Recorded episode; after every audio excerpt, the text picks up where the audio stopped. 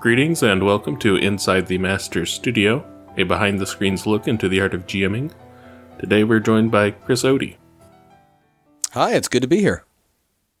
I like to start from the very beginning. How did you first get involved with tabletop RPGs? Uh, truthfully, my first experiences that I can recall were um, very scattered and in elementary school. Um, I recall in fourth or fifth grade playing uh, at an overnight for some friends, um, uh, some edition of D and D. It must have been second, I guess, uh, based on my age and what was going on. But it was very unstructured, that very loose interpretation of the rules. One of the other kids was being the GM, and it was very, you know, it was 11 year olds, 10 year olds playing around at the game. Um, I recall at recess, so every once in a while over the next couple of years, we would play as well. And there was a Batman RPG that we played for a while. Um, but eh, again, very scattered, half an hour increments at recess, nothing super serious. And, uh, and honestly, I didn't get into tabletop RPGs uh, regularly until after college. What's the first character you really remember playing? Uh, first character I really remember playing was uh, Bolodian. He was a half. Uh, no, he was a dwarven dwarven druid in a campaign that my friend Steve Wolbrecht was running, and I, I yeah, it was a lot of fun. No one in the I was just starting playing RPGs. It was my first real time sitting down with a with a group, and uh, it was a bunch of folks who eventually created Dead Gentleman Productions and Zombie Orpheus Entertainment and they'd all been playing for years together. And I had found out that they had no one who ever played druids. And so I, I thought I would take a stab at that. And I have always liked dwarves. I just, there's something about them I find appealing. Do you have a preferred class? uh, cleric, actually. It is almost always that I wind up playing a cleric. Do you remember what happened to Bolodian at the end of the campaign? Uh, he's actually shown up a couple times since. That campaign has been going on and off for 20 years or so now. Uh, the last time I played him, I re-upped him for, mm, I think it was, it was, I think it was th- fourth edition. Um, it was a swarm druid build. I remember that much. And, uh, that was a lot of fun because it was before they, uh, they rebalanced the build. So it was, uh, very broken and a lot of fun to play and also something that you just didn't normally see. When did you make the transition into running games? Uh, actually, it was my it was it's my first year in seminary. Actually, uh, we put together a gaming group, and uh, there was only a couple of us who'd ever played tabletop RPGs before. I had just spent the last couple of years uh, playing regularly with a, a, guy named Steve Schubert, um, who is a former designer for uh, Wizards of the Coast and um, playing with him and Dave Noonan and off and on uh, other folks from there, and decided that it was decided that I should run the campaign because I had the most recent experience playing in a regular group. How did the game turn out? Uh, it was a lot of fun. We played um, what is it? Uh, Expedition? No. Um, oh bother! What's it called? The Spider Queen. Um, uh, I can't remember the name right now. It's a, a third edition uh, campaign setting um, in the Underdark uh, involving the Spider Queen. I'm going to Google it on my phone while we talk. Um, but it was a lot of fun. The uh, the the party succeeded. They uh, they managed to defeat the evil plot, and it was uh, a lot of fun. And the the folks who who had never played before um, all became regular players, and we we kept we kept on playing all four years. as a man of the cloth yourself, do you have proficiency with maces? you know, I should pick that up. Like just simple basic weapons. Um, I think I do pretty well. Uh, I was a decent uh, softball hitter, but I've never actually tried to pick up uh, a mace as an actual weapon. But now that you say it, that would probably be the one I should go for. City of the Spider Queen. That's what it was called. A baseball bat's practically a mace. That's true. Light maces, I am proficient then. What is something from your previous GMs that you learned and incorporated into your own style? Uh, you know, Steve, I, one thing I really admire about Steve Schubert is he is so well versed in the rules and yet he also has had a tendency to know when to when to back off on a strict rules interpretation and let the story take precedent. Um, and I, I really appreciate that about him. Um, Steve Wolbrecht, another good friend of mine who I mentioned, uh, who, you know, if anyone listening to this watches DFA at all, uh, Mac, uh, from the show, uh, Steve, I, I've really enjoyed his world creation. He has a, an entire world that he's created, uh, Realm, R-E-L-M. It's the world that we've been playing the last 20 years or so off and on. And I, I love the, I love the creativity he put into that and, and actually coming up with his own campaign setting. And I've, I've used that some myself off and on. Not that setting, but just that world creation. Do you have more fun creating the world or exploring it? That's a good question. Um, honestly, there's a lot of enjoyment in both. I feel like I don't get a lot of chances to do the exploring as much anymore. I, it, it seems like especially with the stuff the the most the most common experiences I have with RPGs at the moment are um, the shows going on on on Hyper, and there's not a lot of opportunity there for me to be just a player. I do enjoy enjoy uh, exploring the world. I definitely enjoy that when I get the chance to be a player. But there is a lot of satisfaction to be found in, in, in helping create a place for everyone else to get to play and, and have adventures as well. Well, speaking of the shows on Hyper RPG, right now you're GMing Masters of the Metaverse. How did that come together? Um, so that was the result of how far back do you want me to go? Because it does dovetail into the DFA Renegade stuff if you want any of that. Oh, certainly. Okay, so here's where I'll start, and I'll still be the somewhat condensed version.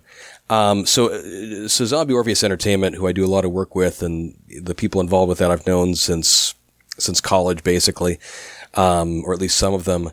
Every year, uh, Gen Con is a big event for us. It's it's our big convention of the year, and the last few years, I have been responsible for coordinating that that show uh, for the for the group, you know, for the, the people who are going out there coordinating all of the events, all of the screenings. We do a couple live shows.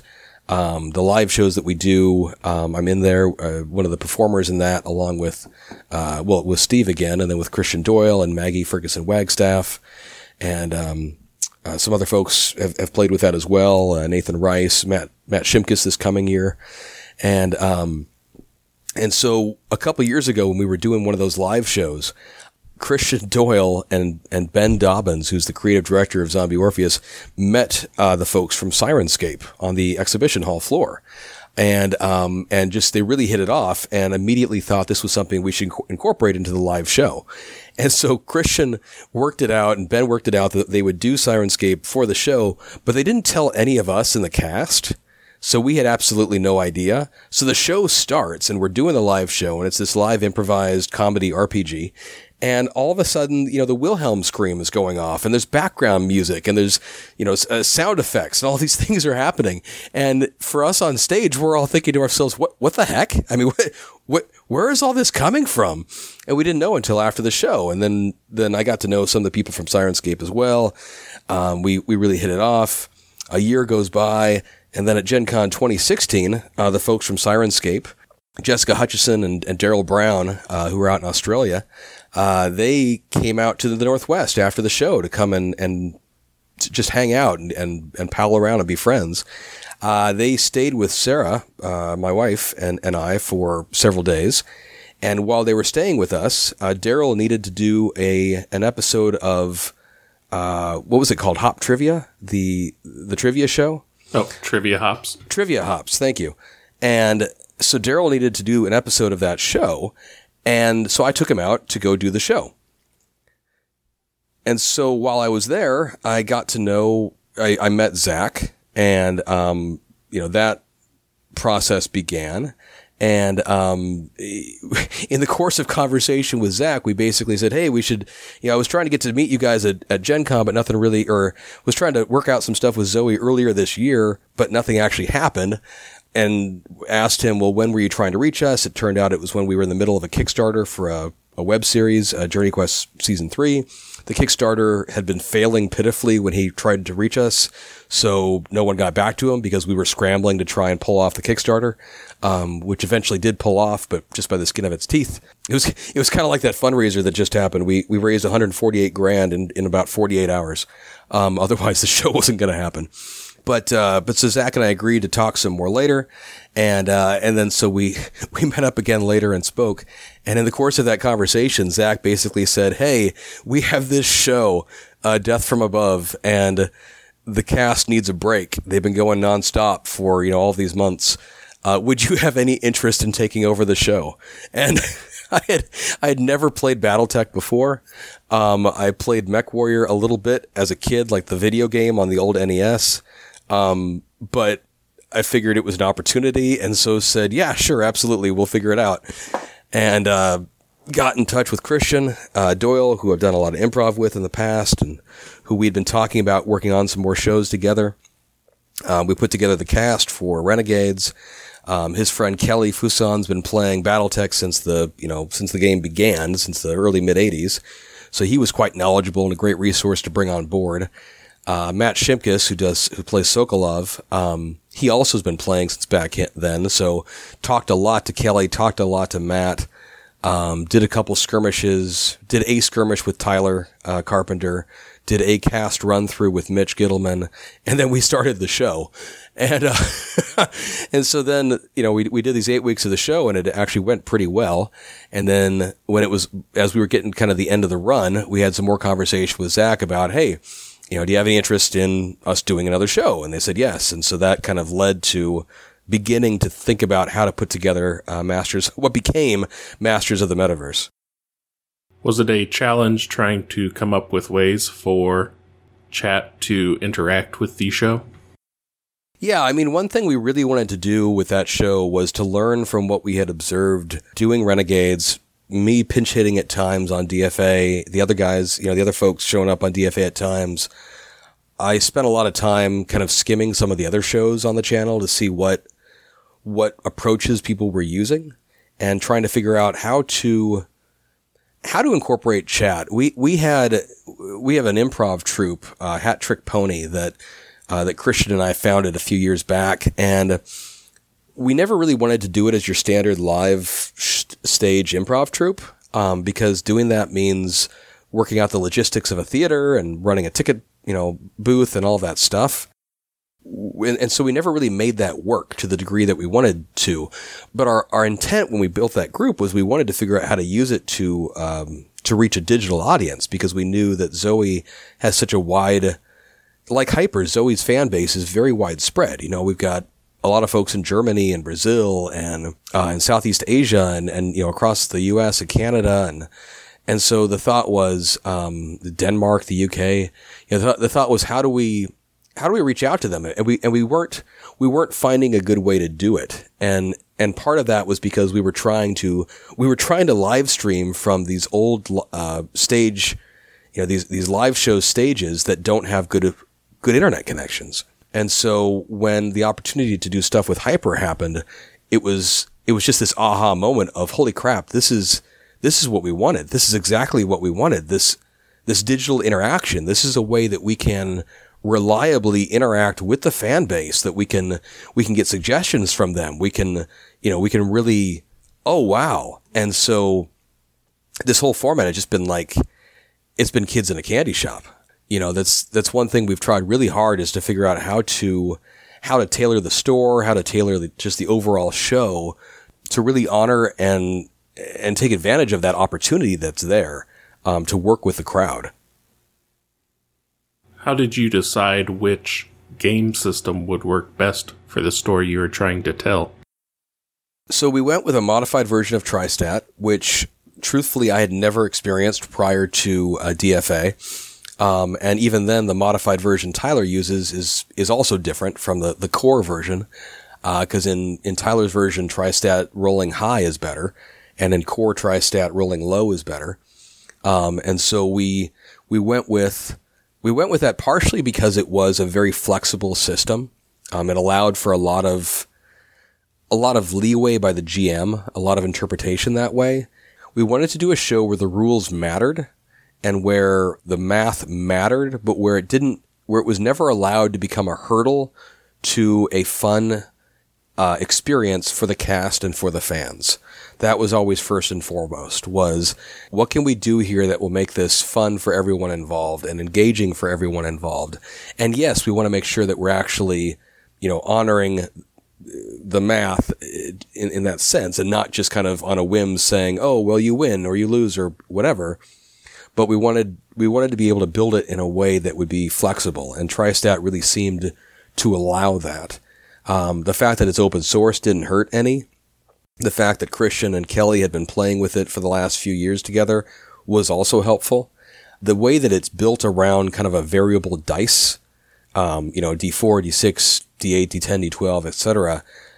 That was also a real perk in my mind because that allowed for ways to that kind of that's how the whole spectrum thing came to be was realizing that okay so if these characters are built to function at this dice level you know this this numbered size die what if we built in a mechanic where their die become bigger or smaller and that chat has control over that and you know, the, the whole, the two identity thing, the, the, the meta pilot and the, the avatar identity on the show. Um, anyone who has no idea what I'm talking about, the short version is it's kind of like Quantum Leap where you, you leap into an avatar. Um, anything I say more than that's just going to confuse you. Uh, uh, the, the idea with that kind of came from, hey, you know, we do these live shows where we, you know, one, one of our more popular series is with Zoe uh, is is the gamers, and in that we we really blur the line between the game table and and the people in the RPG. And so the thought was, okay, how do we how do we do that in this format? How can we do something similar to that in this format? Because there are so many shows out there now. You know, tabletop live streaming has become so popular. There are so many shows doing that. What is something we could do that would be distinct, that would that would stand out in the crowd? and be fun for us and entertaining and, and fun for the crowd, um, fun fun for chat, and um, and that kind of that led to the tri-stat and everything else. It's usually hard enough for a GM to anticipate what their players are doing, but you also have to anticipate what chat is going to do. How do you keep plans in mind for how chat's going to affect your game? I don't. I honestly don't. I uh, I just accept the fact that chat is going to do something that I won't anticipate, um, and the players are going to do things I won't anticipate. The background in improv is really really helpful. Um, I've been doing improv now for 15 years. Uh, Christian's been doing it for at least that long, if not longer. Maggie's been doing it for probably a good 10 years or more.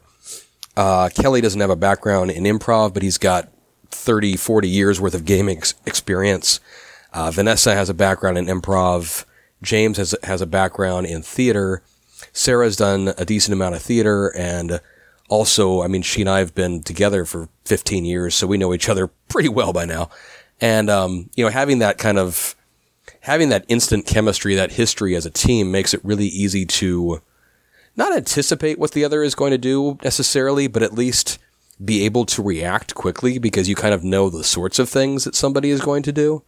And, um, and then with chat, I mean, it's, it really isn't any different than an improv show in that sense. And when we do our improv, when we do our improvised, uh, gamers live shows, the entire show gets decided by by the fans. The fans determine our characters at the start of the show. They determine our powers. They determine um, our weaknesses. They determine where the thing is taking place. They determine what we're questing for. They they make up everything, and we have to react on the spot. And so so really having that improv background is probably my saving grace when it comes to to dealing with chat on hyper.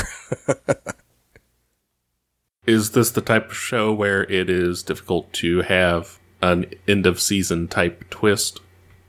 Or is that something you want? Uh, yeah, yes and no. It's it's it's it's funny you should say that because what I'm trying to do right now, um, and and not at this literal moment right now, but as soon as we're done talking, um, is kind of figuring out uh, with with the cast's availability. I know that I know that I have our core group for the first eight episodes, and then I know that things start going sideways a bit in terms of people's availability. And so I know who I have available when. I know who is coming in to take their place. I know what special guests we have and things like that. And I also know the next kind of meta world that we want to insert the players into. And so what I need to kind of figure out is, are we, I don't, I know we can't wrap up all of the story of where we are right now in these first eight episodes, and I don't want to.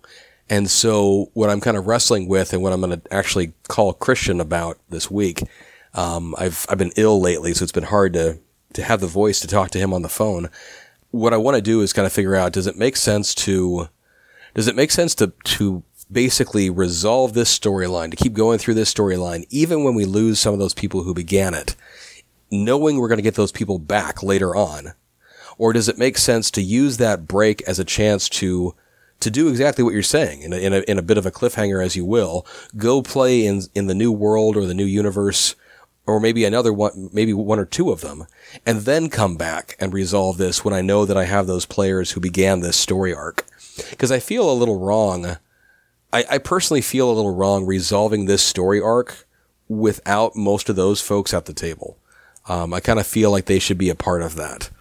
And so I, I think I think that's probably what's going to happen. I, like I say, I want to talk to Christian first, but I, I think what's probably going to happen is we're going to play through this, at least for these first eight, and then go off on a little other adventure for a while, and uh, and then come back to it because we also haven't spent a lot of time exploring the world of the meta pilots themselves.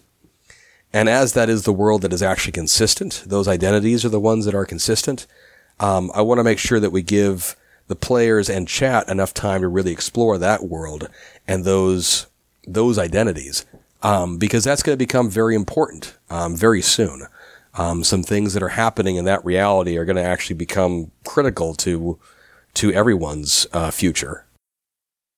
Have you considered having Tyler run a side Renegades of the Metaverse? I hadn't, but I'm totally open to playing with things like that you know, one thing. so I've, I, you know, Christian, uh, Christian Doyle and I have been working on this uh, together, and it just kind of depends on what moment and what what instance of the show is more him or me. You know, he he did a lot of work on the overall world that we're playing in right now, the superhero world, and that was a little tricky for me, admittedly, at the start of it, just because I didn't know it as well as he did. But one thing that's been very important to us from the get go has been the idea that we want multiple we want multiple GMs for the show. We want multiple people who have been trained and experienced to run the show because we don't want to run into a situation where, you know, where the show can't happen unless I'm available. That's just going to be draining. And, you know, I think it's also more fun this way if we have more people who can do that. Plus, sometimes I can be a player then. Um, I actually have an entire player identity that I'm looking forward to unleashing sometime. Um, but I can't do that unless somebody else is running the show for a while with Christian being more familiar with the setting to begin with, did you want to be the GM or would you rather have had him be the GM? You know, it's it's funny because um, Christian is one of our primary GMs for the live shows that we do, the stage shows. Um, but he also has so much background as a live performer that it kind of began with when we talked about uh, Renegades. Actually, we talked about him running that because of his GM background with, with an audience. But he said flat out that the digital thing for him, I think it's gotten much better. But at the time, it was a real stretch for him, and I think even now you can still see it at times. To be honest, because he's so used to getting that audience feedback uh, orally, you know, in, in, just knowing it, hear, hearing it and, and so not having that audience feedback, I think is a bit of a, it's a bit of a hurdle for him at times. Um, and so that led to me GMing Renegades. Um, and then that experience of me doing that on Renegades really led to it making the most sense for me to do Metaverse. I also, frankly, one of the reasons he and I get along and work so well together is that we are really, it's kind of a yin yang thing. We have very, um, very different skills and gifts. And, uh, I mean, we, we play really well together and I think we're a stronger team because of it, but I'm definitely the anal retentive organized one. Um, and so, uh, that, that can be a really useful trait, uh, in a GM on shows like this.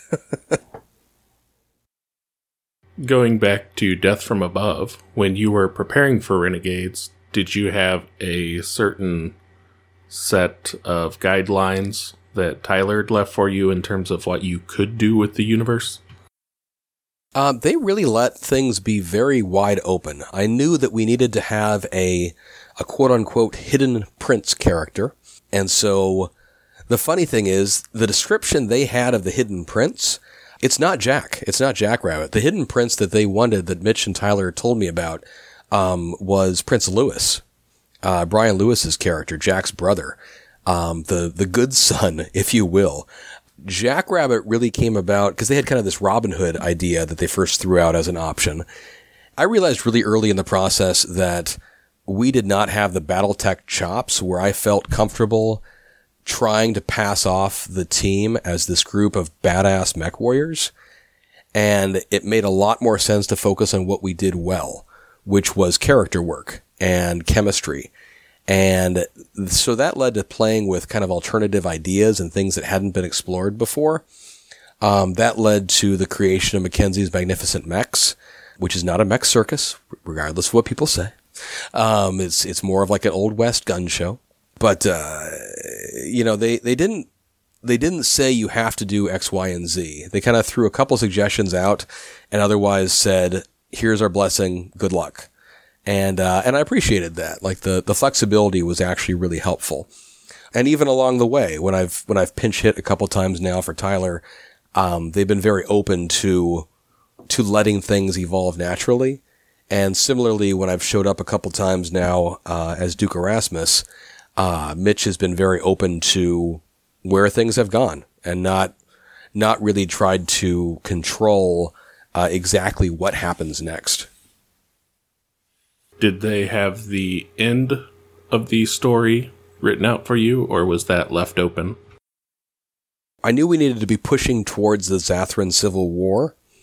Um, full confession, when season two began, I was a little caught off guard because I had assumed season two was really going to take place in the midst of the Civil War as opposed to basically right afterward. Um, it, it I, I, I, was really caught off guard by that. That that was okay. It was, it was, not a bad choice or anything, but I had expected season two to really be focused on the actual civil war and that conflict because I knew that my instructions were to set them up well for that. And so I, you know, so that's where we kind of went with it was to try and give a lot of different options that they could take to introduce several characters and uh, things that could be used. And I and I think we accomplished what we set out to do. Did you intend for Sokolov to be a recurring character? Not at first, no. I knew that Matt was a hardcore Battletech player, and so I knew uh, when the chance showed up, and I and I love working with Matt. I love working with Shimmy so much.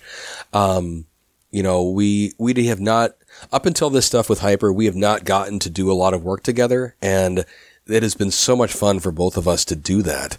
And so knowing his, his love for Battletech, knowing that he's just a fun guy, um, wanting to work with him, I really wanted him to come in as an op four, and he seemed like a really good choice for the first one, especially because then it would be one more person who knew the system standing at the table.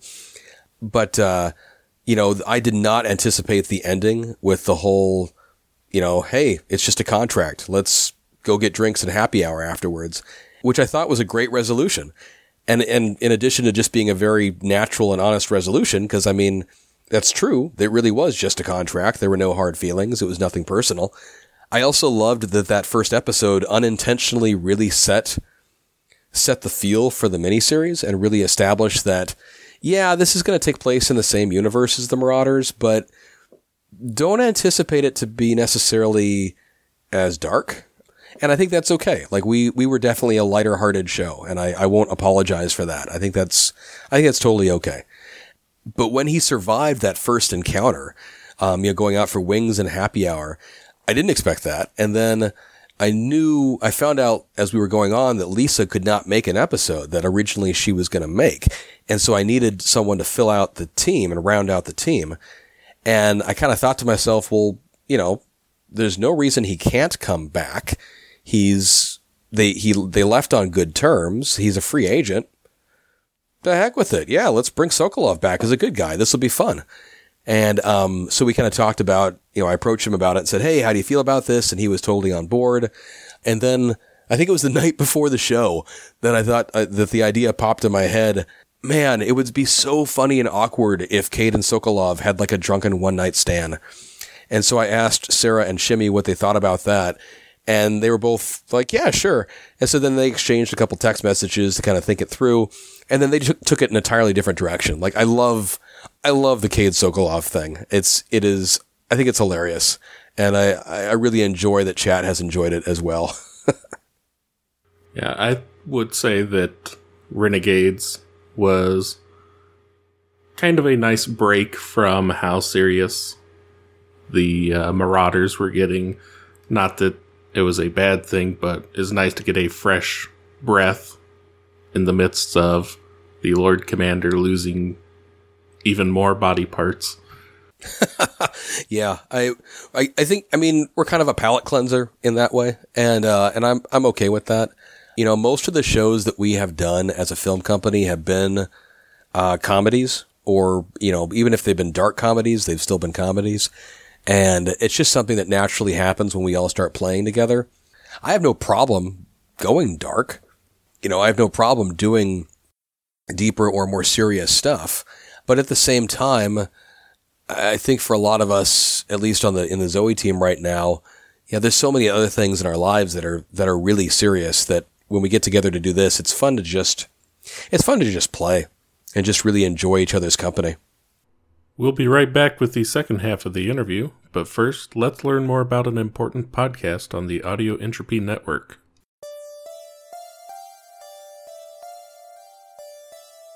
Uh, hi, I'm Molly, a trans girl living in Seattle. Hi, I'm Ashley, a trans girl living in Florida. And I'm Jules, a trans girl living in Sydney, Australia. We're hosting a new amateur anecdotal advice podcast about what it's been like for us being trans. We'll be covering topics such as coming out, realization, experiences with HRT, thoughts on surgery, romance, and family. You can find us at TM Radiocast on Twitter, and you can send in questions to transmissionquestions at gmail.com and transmissionradiopodcast.tumblr.com. Join us three on what it's all about being trans in your mid 20s through our own, frankly, weird and wonderful experiences. When you are GMing a game, and you have players at the table who know a system as well or better than you, does it sometimes get to be a challenge wanting to tell your story versus them enforcing rules? It definitely can be. Um, you know, with you know, with Metaverse in particular, um, you know, there have been a few times now. I, I'm really looking forward to the next world, the next reality in Metaverse and scaling down the power balance. Um, I'm looking forward to a world in which, uh, avatar death is a bit more of a threat.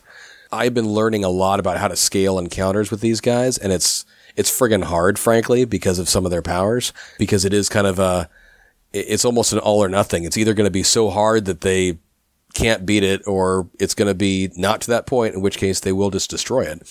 You know, they did fail their first ra- their first encounter, so at least I have that under my belt.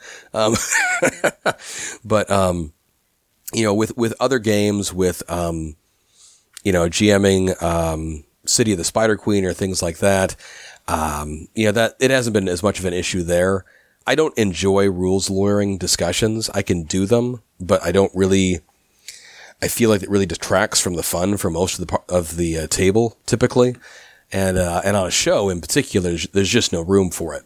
I mean, full disclosure, th- there's been times where I've been standing at the table, um, you know, for example, on DFA or something, where a roll has happened, and um, and I have not agreed with with an interpretation that has well, like like the charity roll we just did. There were a couple rolls that happened there with. Uh, with Goober's character where Jackal commandeered the uh, king crab, where it was a definite uh, uh, GM rule of cool situation.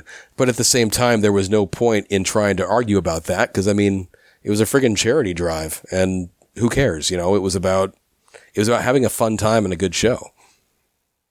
For the next world you are planning for Masters of the Metaverse, is there cast input on what that world is going to be, or are you going to be the sole decider? Um, the cast hasn't had input in the world. In fact, aside from Christian, none of them know what it'll be. Um, but we've known since we, uh, Christian and I have known since before we started what the second world was going to be. There is the possibility long term of integrating some of Zoe's film properties into the worlds, um, but it just kind of depends on what seems appropriate. What cast has had full conversation about, though, um, was the creation of all of their pilot identities. Uh, each one of those pilots were actually created um, by the cast member in particular. We worked on it uh, collectively. We we got together as a group, and everyone kind of thought through um, an identity that they wanted to try on. And so, um, Jenica is very much a creation of Sarah. Crash is very much a creation of Christian. Jebediah of Kelly. Uh, Rosie of Maggie. And Aquamarine of Vanessa. Uh, James had some input on the operative, but bowed out to a certain degree on creating that character just because of his schedule. Um, but even then, he had a lot of conversations with Christian about where to go with it. Personally speaking, would you rather perform in front of a room of a hundred people or in front of cameras for a thousand people watching? Wow, that's actually a really good question. Um, Hmm. And I will say in a Twitch setting for the thousand people watching. You know, I'm man, huh? That's a that's an amazingly hard question. I didn't know it would be hard when you asked it. Um, I love the visceral nature of getting that immediate feedback from the audience and and doing that uh, doing that on a live stage is amazing. You know, with the, the live shows we do at Gen Con, we usually get around 600 to 1,000 people and it's, it's awesome. It's just an amazing experience.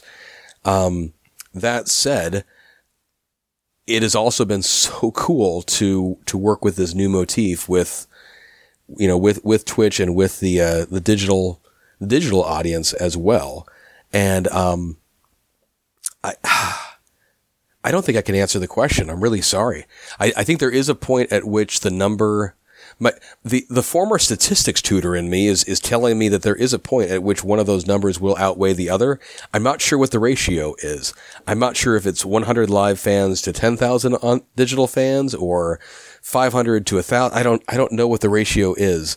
Um, but but right now my heart is just saying the the performance in general and the ability to interact in some way is is the part that I love. Um, now, if it was a digital audience without the interaction, I'd say the live audience hands down. And if it was a larger digital audience without the interaction versus a smaller digital audience with the interaction, I'd go with the smaller audience with the interaction. Um, because I think that's really what makes it so much, that's what makes it just so gratifying. Have you gotten any particular feedback from the shows you've run on Hyper RPG that you really took to heart? Yeah, honestly, um, both both positively and and uh, and criticism as well. During Renegades, I would we would do the show. I would watch the VOD at least twice. Um, once once focused on the show itself and once focused on chat. Um, I was going to Sarna regularly, following the Battletech forums. I didn't know about Discord at the time. If I had, I would have been following that as well. You know, that, that helped me realize that there were, there were, there were, there were rules. Hmm, that's harder to say than I thought. Um, that I was not being as attentive to as I should have. And so that really encouraged me to buckle down and do a better job of, of learning some of those rules and, um, and sticking to them. You know, there have been things, uh, the current store on Metaverse is basically completely built based on a conversation I had on, uh, on Discord, um, with, with a whole bunch of folks that, that led to, to just scuttling a bunch of the stuff we had in there and, and rebooting it. You know, there's been, uh, you know, e- e- oh, what else? there have been names of characters that have come about because of uh, conversations on Twitter, things that have happened in Discord, um, things I've noticed in the in the VOD in the in the chat stream. Um, and um, you know, I on, on Metaverse, for example, um, you know, Reddit lad and the four chans. Um, I, I didn't come up with that. Paximo came up with that. Um, she made a reference to it during the show in in chat, and a bunch of people laughed at it. But I, when I said there were four people hanging out with him, I didn't have a name for them, and I I saw that line and, and was just struck by how subtly brilliant it was, and so you know sent her a quick message saying, "Hey, this is great. You mind if I use it?" You know, there's there's been a lot of little things like that that have have popped up. Um, the you know the hyper community is just amazing, and and their feedback, their support has just been it, it really it sounds cheesy probably, but it really is an honor to get to go out there every week and lead a bunch of folks in this, you know, collaborative storytelling experience and have these folks trust me to to do that. Um, you know, it's it's it's a it's an honor. I, I really I'm just pleased that I get to do it. If you could be the GM for another show on Hyper RPG, which would you want to GM? Uh, back when Trivia Hops was on, um, that because I love trivia in general. Um, Gauntlet would be interesting if I could pick who I got to torture each week. Um, but it would just be Zach every single week, so that wouldn't be as fun for the audience. I'm kidding. Uh, halfway kidding. I, I think you're underestimating how much the audience likes seeing Zach suffer.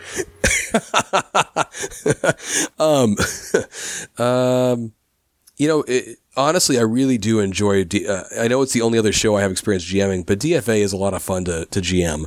Um, you know, the table interacting with the table is fun. The the strategy involved with that, um, the the cast is a lot of fun, especially now with the expanded cast. The having a guest each week to play with that's an interesting mechanic to bring in because you so often the personality and ability of the op four has a huge impact on how the show goes.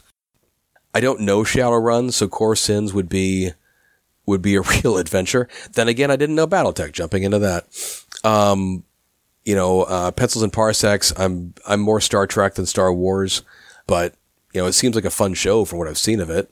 Um, the Outcrowd, I really enjoy that open legend format. Um, that's a great system. Uh, doing that one off with uh, with uh, AJ and Bronze and Tyler and uh, Tara um, that was a lot of fun, and I, I, would love to do that again. But yeah, if, if I had to pick one show, probably DFA.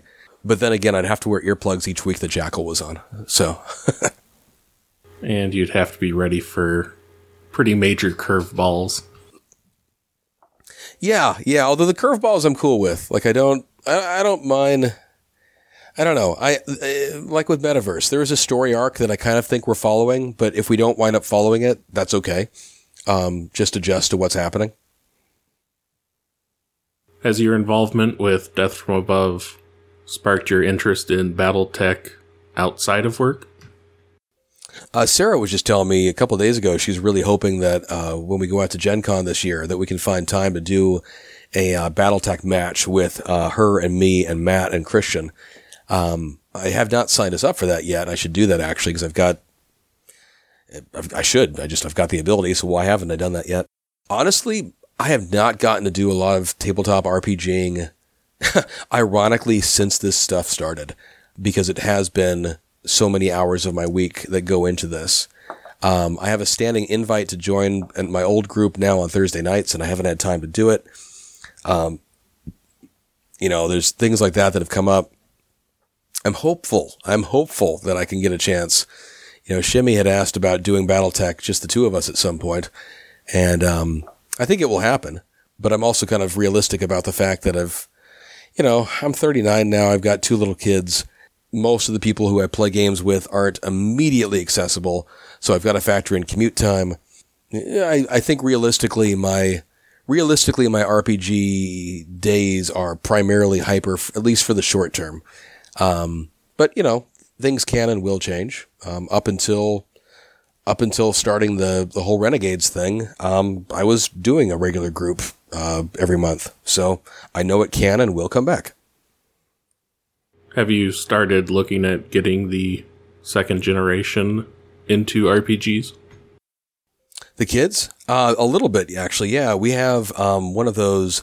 What is it? It's uh, Castle Ravenloft, the uh, board um, the kind of adventure board game. It's it's kind of a loosely based on, I think it's loosely based on fourth edition, and uh, we have a copy of that. And so Sarah and I have been talking about playing that uh, with our eldest. He's eight now, and and both of them both of them are so interested. They want to know about metaverse. They want to know about DFA.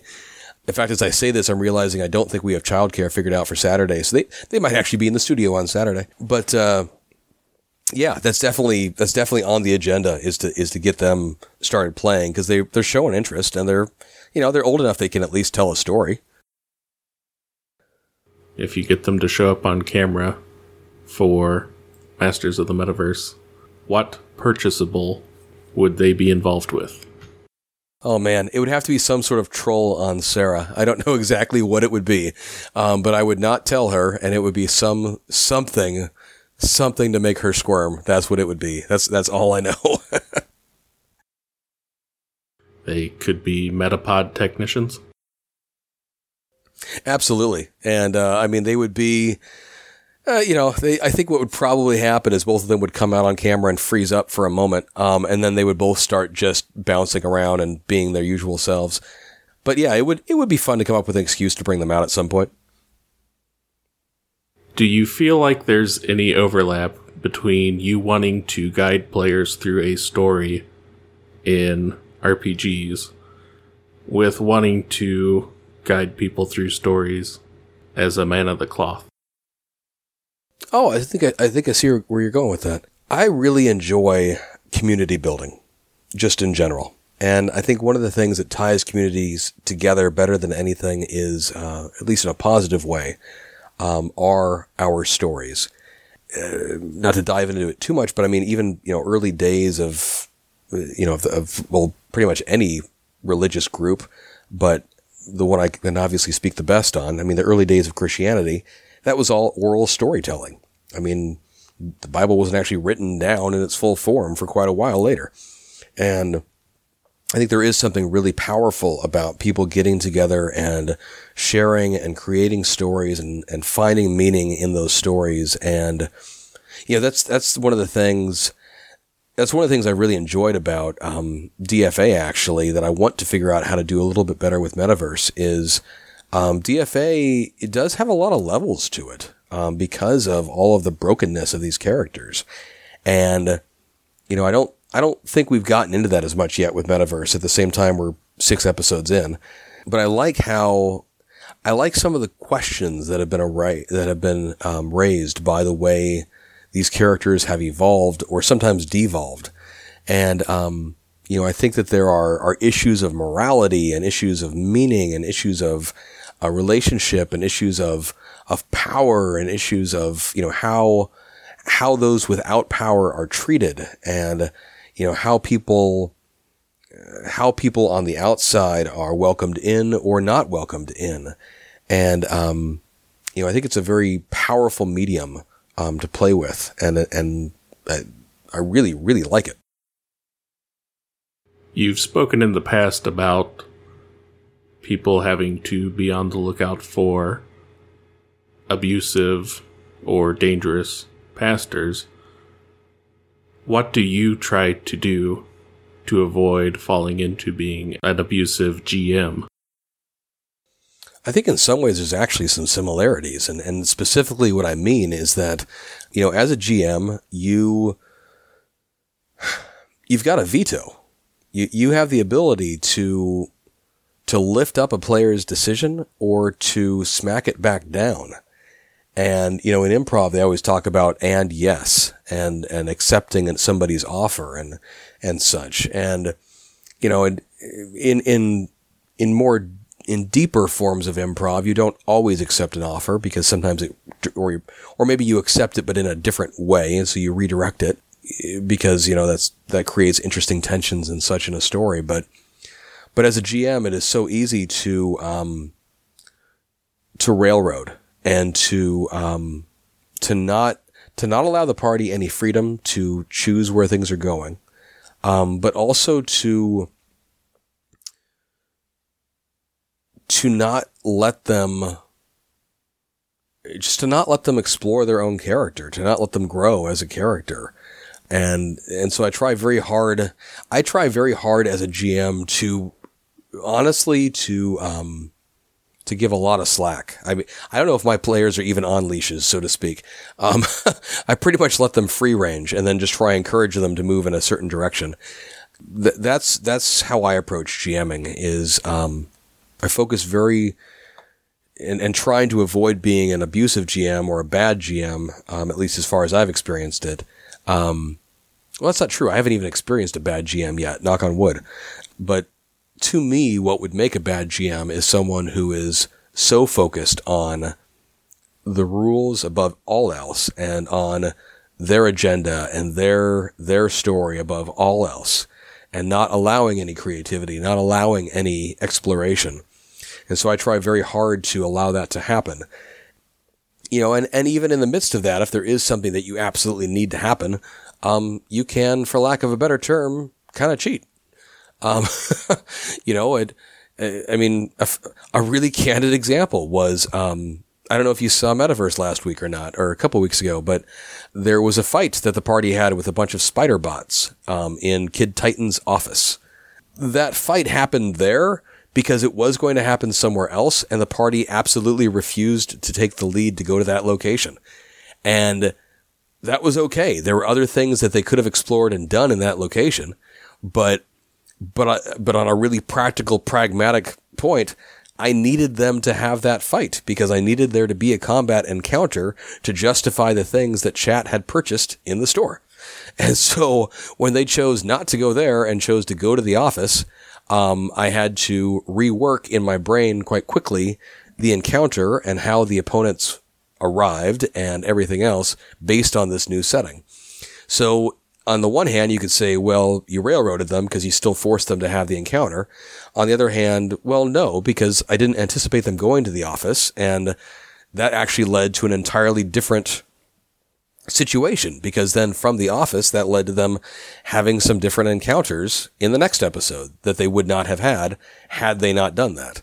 Have you ever had to deal with the other end of the spectrum where the GM was unwilling to let their players make mistakes because they didn't want the players' characters to come to harm. Uh, so far, I have not. No, I think, I think partially. I wonder if part of it might be because I didn't really start gaming with folks until you know we were all in our early, early to mid twenties, and as such, player death was always, you know, character death was always kind of an option. I haven't really had much trouble with that. Honestly, one of my favorite campaigns that I did was, um, one of my favorite campaigns that I did was, was actually my fourth, my, my, my last year in seminary. Um, we did a campaign based on, uh, Eberron. And, uh, they followed this whole strand of, of stuff. Long story short, they wound up on, I can't remember the name now, it's, but it's this far eastern continent that has, uh, all these different magical towers and such. And they, they ended up having to blow up one of these towers. And, um, and when they did, um, they set off the security system. They went up against a, uh, a, uh, what are those eyeball things that float? Um, Beholder? Thank you. Yes, a beholder. And one of the party members, the, the dwarven fighter type, ended up getting turned to stone. And, uh, and so didn't get out in time and was exploded by the, uh, by you know by this thing going up, and it was it was it was sad because this character had been with us the whole year that we'd play this and such, but it was really meaningful because because of it and because of the way it had happened. And it was also kind of funny because the player, because he had damage reduction for being stone, um, as soon as, as soon as I was explaining the whole thing and all of this destruction and whatnot, without missing a beat, he said, I take 20 points less. Um, because he was made of stone and not human anymore. Um, and, maybe you had to be there. I, but it was, it, it, you know, it, character death is frequently a really meaningful part of, of gaming, I think.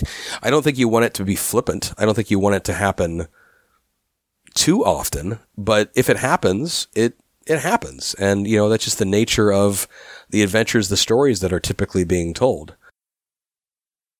When people begin their role playing experience, it seems like a lot of time they focus on making a perfect character, but as the years go on, they become more interested in creating flawed characters Have you noticed that? Uh, yeah, I definitely. In fact, I would say I've done that myself. Um, I, I have a, I have a bad habit of min maxing when I build a character, um, which can become paralyzing at times because you're always trying to figure out the best way to do something, and it, it, that is something I've actually struggled with even into the last few years. Is allowing myself to recognize that, you know, no, it's okay. It's the, it's the brokenness and the warts that make the character interesting.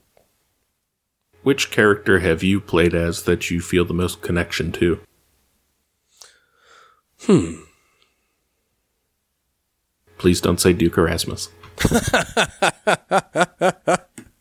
That was awesome. Um, I really enjoyed the character I played. Our uh, we did a campaign. Um, we did two campaigns my fourth year. We did one I was running, one another guy was running, and did, did them kind of simultaneously. And the other one was a uh, expedition to Castle Ravenloft, and I played a Warforged Crusader uh, build, um, which was kind of a hit the bad guy and then also heal yourself or heal a buddy. Uh, it was a kind of a I think it was just as the system was transitioning from one edition to another, if I remember correctly. But I really, you know what? No, I take it back. That was my favorite. That was my favorite campaign. The character I really enjoyed was a um, Lore Loreborn. Uh, Loreborn Kalash was a character who was a he was a studious uh, bookworm of a character, basically no combat ability whatsoever and um, his entire role in combat was to try and uh, it was basically battlefield manipulation. It was all about moving chess pieces. It was about moving, um, moving the opponents into disadv- disadvantageous situations and the uh, teammates into advantageous situations. And it was a lot of fun. It was a character. I don't think he ever. I might have attacked once with him the entire campaign, um, but it was you know he was just this bookworm um, he he knew all sorts of trivia, which is something I love, and uh, I really enjoyed that character. We're going to start wrapping up, but before we do, I'm going to ask you some questions based off the Pivot questionnaire, pioneered by Bernard Pivot. What is your favorite word? Well, for some reason, the word hope came to mind, so I'm going to go with that because I like that word. What is your least favorite word? You know, um, I really get sick of people dropping f bombs all the time for no reason. I, I have no problem with the word in general, um, but I feel like the English language has hundreds of thousands of words, and so there has to be a more creative option most of the time. So, so I mean, I'll drop them when they're appropriate, but I don't feel like it needs to be used as just random punctuation in a sentence. What turns you on creatively, spiritually, or emotionally? I really enjoy collaboration. Uh, f- having someone to bounce ideas off of and play with and banter with. I love banter. Banter is probably, I'm addicted to it. And the, it's probably my favorite thing in any gaming session I've ever done is when people just get a chance to banter. What turns you off? Passive aggressiveness. I really really dislike it when people are unwilling to just speak honestly, even when it's hard. Um, you know, as a as a pastor, it's something I've worked really hard to come combat in my congregation, and as a GM, it's something that I work, or just as a person, it's something I work hard to combat in my regular life. You know, I not saying that people need to just be so blunt that they're you know asses to each other, but I really, really, really dislike passive aggressive approaches towards situations. What is your favorite curse word to hear from your players? It doesn't get used a lot, but as a longtime Red Dwarf fan, I love it when someone randomly randomly says smeg. Just because it harkens back to that, that childhood. What sound or noise do you love? either Sarah or the boys laughing. What sound or noise do you hate? Uh, Sarah or the boys um, hurt, crying for, you know, disappointed. What game system would you most like to attempt? I would love to have time in my life to actually learn fifth edition. I think that would be fun. What game system would you not like to attempt? I'm not sure if I know enough game systems to be able to choose one, honestly. Um, I'm not very into Cthulhu, so just as like a story situation, that's one that doesn't really appeal to me. But I'm not sure if that's a specific rules system. When your game concludes, or for this question, when Masters of the Metaverse concludes, what would you like to hear from your players, and what would you like to hear from chat? I would like to hear from the players that that it was worth it and that that they really enjoyed it and that they look forward to whatever happens next. And I think from chat, I would hope for something similar. I know we're going to do at least this first season. Um, Christian and I have already talked about what season two could look like. And um, I personally have no problem with the idea of it just going on for several, several years. You know, we'll see what Hyper wants to do. We'll see where it all goes. But, um, but yeah, I, I think, you know, to par- to paraphrase, uh, to paraphrase scripture, at the end of the day, I'd like to hear, uh, "Well done, noble GM." Have you ever accidentally asked your congregation to roll perception? Um, I have not, but I have. What have I dropped? Um, I picked up. I've gotten better about it, but I went through a period about a month or two ago where I kept saying uh, for days as a as a way of modifying something. So, um, you know, they had coffee for days, or there are spider bots for days, or or whatnot. And I, I picked it up from Maggie and Christian, and I caught myself saying it during a sermon one day, uh, which annoyed me greatly.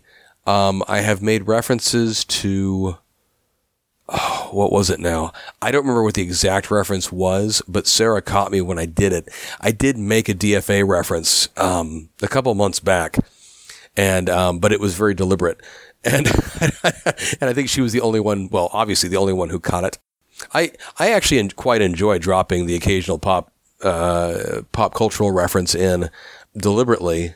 Uh, not occasional. I probably do that pretty regularly, actually. Um, but it's not uncommon for it to happen accidentally too.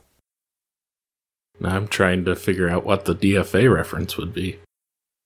I'll have to go back and f- I'd have, I would have to go back and listen to the correct recording, but I don't think I'll ever find it. But um, it was probably a reference to something that had happened during the the role play. The fisherman had to make a piloting roll. no, I can't. Man, what was it? I don't remember now. It was something. Um, but I have. I've I've actually talked about um, several times now. I've talked about. Uh, you know, I've talked about Zombie Orpheus. I've talked about Gamers Live. I've talked about Hyper RPG. I've talked about uh, Metaverse. You know, and DFA um, because it's it's all a part of my life, and that's oftentimes I, I frequently pull in uh, pieces from my own experience or from what's going on in the world into how I preach. And so it feels disingenuous to not reference it. I mean, it's there. So, you know, obviously I have to give some context because most of them have no idea what I'm talking about if I don't. Um, but, you know, there, there are ways to work in little bits and pieces. And finally, if you could go back in time to watch one person sneeze, who would it be? Franklin Delano Roosevelt. Where can the insiders find more about you? Uh, they can find me on Twitter at uh, NW underscore ODE. They can find me on Discord uh, through HyperRPG, the same name. Where else? That's that's pretty much the biggest things. I do a lot of stuff with Zombie Orpheus Entertainment. So zombieorpheus.com or patreon.com slash zombieorpheus or youtube.com slash zombieorpheus or facebook.com slash zombieorpheus or twitter.com slash z-o-m-b-i-e-o-r-p-h-e-u-s aka zombie orpheus. And if they're at gen con they'll find me there. If they're at emerald city comic con they'll find me there. And ideally we might wind up at pax unplugged this year so we're trying to make that work. Thanks for joining us today. yeah absolutely. It's been fun. Thanks for uh, thanks for having me on Head on over to twitch.tv slash hyperrpg on Saturdays from 3 p.m. to 5:30 p.m. Pacific Time to watch Chris Odie GMing Masters of the Metaverse. You can also head to YouTube to check out the episodes of Death from Above Renegades. Inside the Master's Studio is an Audio Entropy podcast. You can head over to audioentropy.com to find more podcasts like Teenagers with Attitude, a Power Rangers rewatch, All Along the Watchtower, a Dr. Fate guided tour through the DC animated universe, or make sure to listen to War and Beast, a Beast Wars rewatch. If you go to audioentropy.com, there's an option to donate. All of that goes to hosting the website, as one of our members pays for the entire thing out of pocket. You can follow this show on Twitter at ITMS underscore podcast. I've been your host, Moon Rules, and remember, always make sure your party's healer is following their ritual down to the letter. Resurrecting a party member can go horribly wrong due to simple clerical error.